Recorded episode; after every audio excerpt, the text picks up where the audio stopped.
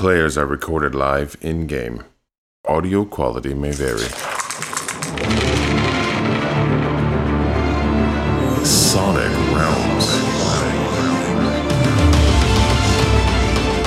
Roleplay. Made real. As Rico leaves the private room, Kurt, Hez, and Drager begin discussing possible strategies for the docks and the chop shop. Jet listens and considers the dangers of the upcoming missions and what her role might be. As she does so, a whisper softly answers behind her thoughts. She doesn't notice it at first. She tries to quiet her mind and listen. Her thoughts fade into the background as she begins to hear the voice of her mentor spirit in her head. You're thinking of summoning spirits for your next missions, aren't you? Yes. Yes, what? Oh, nothing. Sorry. All right. Hez, Drager, and Kurt continue discussing the missions as Jet pretends to listen to them, holding an entirely different conversation in her mind. Jet isn't entirely convinced she isn't going crazy. You will need a physical center known as a magical lodge to focus your mind to help aid you in this task. If done correctly, you will be able to bind the spirits to your plane of existence. They will be bound to you until their services are fulfilled, no matter how long it takes. Through this physical location, your connection will be stronger, and the ill effects of summoning can be swiftly healed. I can help guide you through the creation of this center, but first, you need to gather specific magical supplies. I look up at everyone at the table. I have some errands to run. I'll catch up with you guys later. And I stand up and leave. I reach out to touch Angeline's arm. Are you all right? Definitely. Just something I need to take care of. Later, Jet. Hey, Drager, can I drive back? You hit your head pretty bad. Um, I think I should drive. Let's go. All I gotta do is hit a button. Eh, it's it's more than I trust you with right now. I. I also think Drager should drive. All right. The only way I'm gonna learn is by doing. Not with a concussion. Right. you sleep it off, heal up. Hez, Kurt, and Drager stand up and leave the room, walking towards the exit. Have a good night, you two. Later, Hez. See you soon, Hez. What was that, Drager? Drager checks his comlink. A reminder informs him that rent is due. After purchasing his new supplies, paying rent will leave him nearly broke. Oh, we owe we owe credits for the for the place. We gotta pay up. Okay. Jet, if you are to bind the spirit to do your bidding, you will need a magical anchor to this world to summon a spirit. Once attuned to you and your environment, this anchor or lodge will allow you to focus your mind for extended periods. In order to construct a lodge, you will need reagents, which can be found almost anywhere if you look beyond and through the world. I look around at the street in front of me. Reagents? View the streets with your astral self. Look through and beyond the dense matter into its essence. I look through the world and experience what's happening beyond astrally. The world around Jet shifts and distorts into a black and purple glowing fog. Most of the city appears as a dead and lifeless void. There, look. Near the storm drain. The stone in the stream. Pick it up. I look down at the rock and pick it up, examining it closely. Do you see it? Look through the stone. Look beyond the idea of the stone. Look at the structure of the concept of the stone. The water flowing through the gutter acts as the lifeblood of the city, circulating natural mana. This stone has been bathing in it for quite some time. The rock appears to be a black blob at first, but as Jet focuses, a tiny shaft of light begins to shine from its center of gravity. The dim, golden light appears to flicker like fire, but somehow moves and undulates with a lifelike appearance. Jet attunes her mind to this light until she sees what looks like a miniature fire swirling around and through the stone. As Jet looks deeper, the fire looks like it's composed of microscopic dodecahedrons swirling and merging and splitting around each other. They almost seem to be communicating with each other and reaching out to her. I look at the flame but don't feel heat. Yes, good, good. Search for more objects with this quality. Look near trees and running water. We will need a significant amount before we can construct a lodge. Excited, I start walking through the streets of the city, closely examining the gutters and anywhere else that might pop out at me. Jet walks the streets for hours, her mind intensely focused on her immediate environment. She finds small traces of reagents near parts of the city not covered in concrete, metal, or machinery. These last vestiges of nature within the city are few and far between. Jet searches until midnight, having collected only three drams of reagents. After three hours of searching, my body feels heavy and tired. I return to my bridge to fall asleep. As Jet drifts off to sleep, she continues learning from her mentor spirit in the form of lucid dreams. As dawn approaches, she opens her eyes.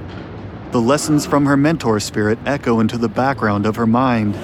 You will need many more reagents to properly construct your lodge. We don't have enough time to harvest everything required. You will need to find another way to obtain more. Bobby, Bobby, play with us. Hez awakens to her children shaking her in bed. The air in the library is cold enough that she can see wisps of the children's breath escaping from their smiling mouths, as well as her own. Laying next to Hez, Luz Kenyan turns over and readjusts her position. Uh, it's it's your turn, Hez. Sorry, I was up late last night working. I groggily awaken and see the children ready. I think to myself, this is a perfect time to practice my throwing skills so that I can lob those grenades the right way. Let's go play some ball. Kurt and Drager have done little to improve the appearance of their Stark apartment. They haven't attempted to clean the black grime that lives in every corner of the cement studio, nor the stains on the cement walls. The LED rope lighting is turned off, with the only illumination coming from a dim, yellow overhead light in the kitchen area. Drager is half standing, half leaning on a counter near a bubbling soycaf maker. His face is illuminated by his comlink, which he is mindlessly scrolling through. Once the soycaf is finished, he puts away his comlink and flips on the harsh white LED lights, instantly revealing an utterly filthy, dismal apartment. Ah, Morning. my head is pounding when I wake up. Hey, he's alive. Hey, you want some soycaf? Yeah, I think so. Here you go. Take a nice swig of soycaf. Ah. Hey, Drager, mm-hmm. I want to learn how to drive and throw. Yeah, let's let's hope uh, let's hope the tutorial is a little bit easier on you now than it was last time. Yeah. Yeah, I hope so. I think we should start with throwing, rather than, you know, put you behind the wheel of a bigger vehicle than a bike. That seems good. Okay. I pull out my gun. Should we throw this? No, don't throw the gun. I look around the room for roughly grenade sized objects. Drager finishes his mug of soycaf and looks at it, then to Kurt, who is now sitting on the edge of the bed scanning the room. I lightly toss my coffee cup at Kurt. I try to catch it. The mug sails over Kurt and breaks on the concrete wall behind his bed. Ah, Drager, you gotta throw it at me. Uh, that was my favorite mug. All right, let's let's keep trying. I grab some toilet paper and throw it at Drager. The toilet paper flies by Drager, knocking over another mug on the kitchen counter. Maybe we should practice driving instead? No, we're gonna get this right. If we have to break every single cup in here, we're gonna get this right. All right? Yeah, maybe we should go somewhere where there aren't mugs to break. Upstairs. Let's go to the roof. All right. I'd take the toilet paper with me. Jet arrives in front of Jungo's, a magical supply shop run by an old friend she hasn't seen in a long time. The entrance has half moons and runes painted on the Shinto inspired frame, with magical trinkets on display in the window. As if by coincidence, a neon open sign flickers on. Jungo emerges from the dimly lit room to unlock the door. He is a tall, obese man with a shaved head, gauged ears, and tribal tattoos covering his entire body. He is wearing a green and black robe with a vest and slacks underneath. Jet hasn't seen him since she was a teenager. Jet, I haven't seen you in years. Welcome back. What brings you here? I'm happy to see Jungo. I look at him. It's good to see you too. I I think I'm here to buy some reagents. Jungo's face lights up, and he smiles even wider. Ah, yes, reagents. I have reagents. Remember the lodge supplies. And uh I guess I need some lodge supplies too. Mm-hmm. You have those right, if I remember correctly. Yes, yes, come in. I have everything you need. Here, let me show you. Follow me to the counter. They walk inside the shop, which smells of incense and eucalyptus. He grabs an open chest which contains thick wooden dowels, feathers, twine, a bundle of leaves, ornate cloth, and a bottle of ink. He places the chest on the counter near the register as he bends over to pick up a shiny metal box. He places the box on the counter and opens it, revealing a myriad of empty looking glass containers of various shapes and sizes. There we go. Will this be all for you? Yeah, could you actually hand me the ones that are a little less you know, just just less colorful, like those down there. Jungo looks to where Jet pointed. There is another chest of lodge supplies, only with more muted colors. I'm trying to be inconspicuous. Ah, yes, of course. Jungo picks up the chest and puts it on the counter next to the other chest and the metallic box. he pauses and looks at Jet, practically beaming. Jet, I'm glad you're finally embracing magic. Have you been practicing? Suffice to say, I have recently felt compelled to embrace this. That's how it always goes. So, not to scare you or anything, but uh, I need 97 drams of reagents. Is that something you have on hand? Yeah. Jungo reaches in the metallic box and sorts through the glass containers. He produces a softball sized glass container and places it on the counter. Jet bends over to get a close look at it. She looks through it, as she did with the stone from the previous night. A floating, glowing flame is hovering within, much easier to see than what was embedded in the rock. It would take Jet days, maybe weeks, to harvest this amount on her own. The flame flickers and reaches out to her against the glass. 97 drams is a bit of an unusual number. Tell you what, there are 100 grams in this bottle. I'll throw in those extra three for free. Normally, 100 drams in lodge supplies would be about 4,000 nuyen, but. Jungo smiles at Jet and his gaze softens. He looks at her as if viewing a distant mountain. I can't tell you how happy it makes me to see you finally embracing this side of you. You can have these items for 3,500. Jungo, thank you. I transfer the creds to Jungo. Thank you. Jungo places the items in a bag. I won't pry into what you're doing, but please, come see me if you need any help on your journey. Good, Jet. These will do nicely. Come now. We must begin. As Jet's mentor spirit telepathically communicates with her, Jungo's eyes dart to the approximate location where she perceives the voice. He then looks back to her. He subtly nods his head. Good luck out there, Jet. A chill of morning air washes over Drager as he opens the door to the roof. Kurt follows him and looks out over the city. It's too foggy to make out anything beyond a quarter mile away. Well, well, look who it is. Drager and Kurt turn around to see Philip and two of his friends sitting on lawn chairs in the middle of the cracking concrete roof. Philip exhales a thick cloud of smoke which slowly dissipates into the fog. You had those cool looking beds. Yeah, that's right. You know, I could take one of those beds off your hands. if you only needed one. It looks like you two might only need one bed, right? Philip looks to his friends and nudges them in the ribs. He then looks back at Kurt and Drager with a sinister smile. They're not for sale. Not for sale, huh? That's a shame.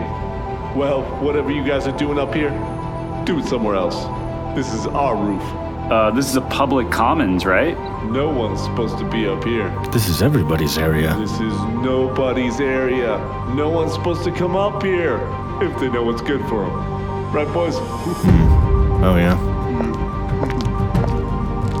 I just turn my back on him and throw toilet paper to Drager. I try to catch it. The toilet paper flies over Drager and off the side of the roof. Philip's smile turns into a frown of confusion. Did did you guys just come up here to throw some toilet paper off the roof? Yeah. I I don't understand. Why'd you both have to come up here to throw toilet paper off the roof? It had to go. It had to go in the worst way. Practice makes perfect. Practice. You practice throwing toilet paper off roofs often? That's right. You guys are fragging with me. You think I'm stupid? No, I know you're stupid. What? Philip and his gang quickly get up from their chairs and aggressively walk over to Drager, getting close to his face. I don't think I heard you right. I think I heard you say you were leaving. Okay, fine. Well, uh, we can play catch toilet paper elsewhere if you guys. We interrupted your circle jerk, I realize. So you can go back to whatever it is you're doing up here. Uh, yeah, it's all yours, buddy. Yeah, that's what I thought. The three thugs walk back to their seats, fist bumping each other. I search around for anything else to throw. Kurt sees some empty beer bottles near a milk crate by the door. Ignoring what Philip just said, I pick up a beer bottle off the ground and I throw it to Drager. Hey, Drager, catch! The bottle flies off to the side, shattering on the top of the roof's retaining wall. A few shards make it over the edge, falling to the parking lot below. Philip looks at his friends in confusion and scratches his head. While they're looking at us, I look directly at him. I pick up another bottle and throw it back at Kurt. I attempt to catch the bottle. As Drager was looking at Philip, he failed to notice the bottle's broken, jagged bottom. The sharp glass cuts deep into Kurt's hand as he successfully catches the bottle. Drager, what are you doing? I didn't. The bottom of that. Uh, sorry. Oh, the bottom of that was sharp. Mm, yeah. sorry. I didn't see it. Let's go. Let's go bandage you up. You- You don't want to bleed everywhere. I'll look over at Philip and his friends. Hey, do you guys have something we could throw? You guys are you guys are crazy. You're crazy people. Do you have anything we can throw? We just need a nice volley going here. We keep losing all the stuff we're throwing at each other. We just need throwable objects. Something else. Anything? Anything really would work. Man, just throw yourself off the edge. You know what? Take the roof today, okay? You guys seem like a problem that's gonna take care of itself. Come on, boys. We're out of here. Philip and company glare at Kurt and Drager as they exit the roof, leaving behind their area of chairs, bottles, and a table with an ashtray. We're gonna get this, Drager. I walk over to where Philip and his friends were sitting, and I grab the ashtray and I throw it at Drager. Ah! Drager tries to leap to the side to catch the ashtray, but it whizzes past him and shatters on the ground. Uh, sorry about that, Drager. That was that was my bad. I've my hands really hurting. Yeah, I can see that. Well, um, we should get that taken care of and bandage it up. Yeah, yeah. We can come back here anytime we want to and and do this. I don't think those guys are going to be back. That's true. Maybe we should just take the rest of the stuff that they had, because then we'll have lots more stuff to throw. Let's go back downstairs. Take care of that hand of yours. Get you some more rest. Meantime, I can grab all this other stuff and bring it down to the place so we could we could practice some more. All right? Awesome. That sounds like a plan. Drager picks up the milk crate, collects more bottles, and finds a tennis ball in the corner. He then accompanies Kurt back to their apartment. Once inside, Drager digs out a med kit from under some dirty laundry and begins treating Kurt. You know, Drager, I'm not giving up. We're gonna get this figured out. I like that attitude. I like that attitude. I hold Kurt's wrist and bandage his hand up. I cover up the scars, and it's a combination of tape and gauze and paper towels, and it's about the size of an oven mitt when I'm done. Drager closes the medkit and picks up the tennis ball. He begins bouncing it against the wall. What are you doing the rest of the day? I could do this all day. I got nothing going on until that illegal equipment gets to us. Uh, you still need to learn how to drive, yeah? Yeah, gotta learn how to drive and throw. We're gonna get this figured out. You want the car keys? You can take my car if you wanna. Maybe I will do that. Go ahead. World's your oyster. I throw my car keys at Kurt. The keys sail through the air, landing a good four feet away from Kurt. We'll work on that. We'll work on that. Go, have fun. You're getting better, Drager. I reach over and grab the keys and head out. Tucked under an overpass on a quiet street, wispy strands of incense smoke catch the orange light of a nearby streetlight. At the exact moment the cone of incense burns out, Jet opens her eyes. She is sitting in the lotus position within a circle of crystals and obelisks, flanked by a tattered cloth tied to wooden dowels which form a small, geodesic dome shape. Good, Jet, good. The Lodge is now perfectly attuned to your energy. This place of power will amplify your magical abilities and protect you from magical attacks. From this place, you will be able to draw enough energy to bind a spirit to you. The connection will be strong enough to keep the spirit with you on this plane for as long as you need it. The time is right to summon an ally. I hear the bear speak and I look around my lodge, feeling absolutely at home. I decide he's right. I start thinking about the upcoming mission and wonder if an aerial attack might be the direction we need to go. I decide to summon an air spirit.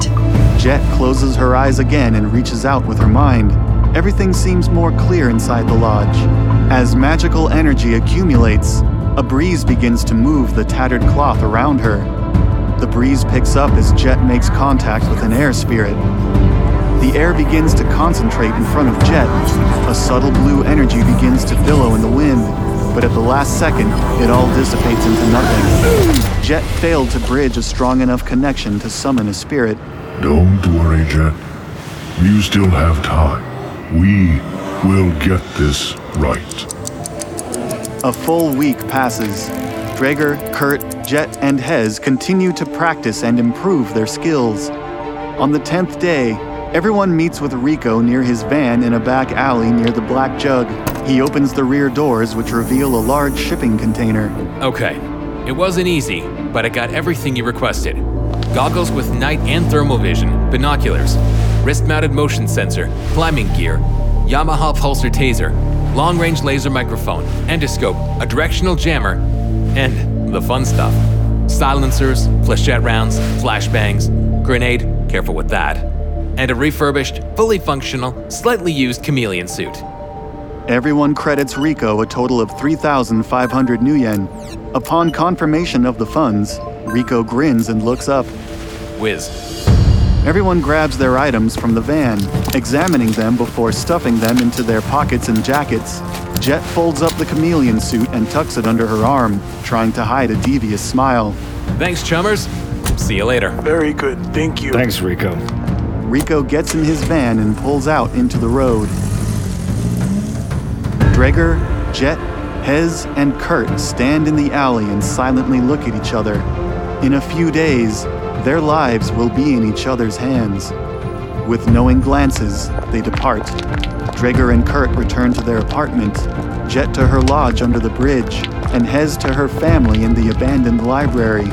Everybody is preoccupied with the back to back missions at the docks and the chop shop. With their newly developed skills, completed legwork, and new gear, they've hedged their risks as much as possible. All they can do now is wait until the midnight ambush at the docks.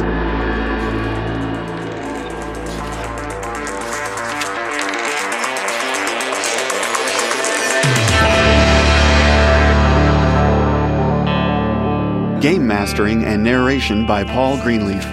Drager is played by Marcus Freeman. Jet Angeline is played by Mackenzie Paulus. Kurt is played by Chris Tomaso. Hez Is played by Torvald Tempestus. Additional voices by Tony Campbell, Marcus Freeman, Damian Sidlow. Editing, arrangement, original music, and production by Paul Greenleaf. For more story, character details, production notes, and how to support Sonic Realms, please visit sonicrealmspodcast.com. To learn more about the world of Shadowrun, visit shadowrun.com and shadowruntabletop.com. The Topps Company Inc. has sole ownership of the names, logo, artwork, marks, photographs, sounds, audio, video, and or any proprietary material used in connection with the game Shadowrun. The Topps Company Inc. has granted permission to Sonic Realms to use such names, logos, artwork, marks, and or any proprietary materials for promotional and informational purposes on its website, but does not endorse and is not affiliated with Sonic Realms in any official capacity whatsoever. All other works mentioned in the podcast are the property of their respective owners. Original content of the Sonic Realms podcast is licensed under a Creative Commons Attribution 3.0 unported and share-like license. If you use any part of the show, please credit Sonic Realms. And hey, thanks for listening.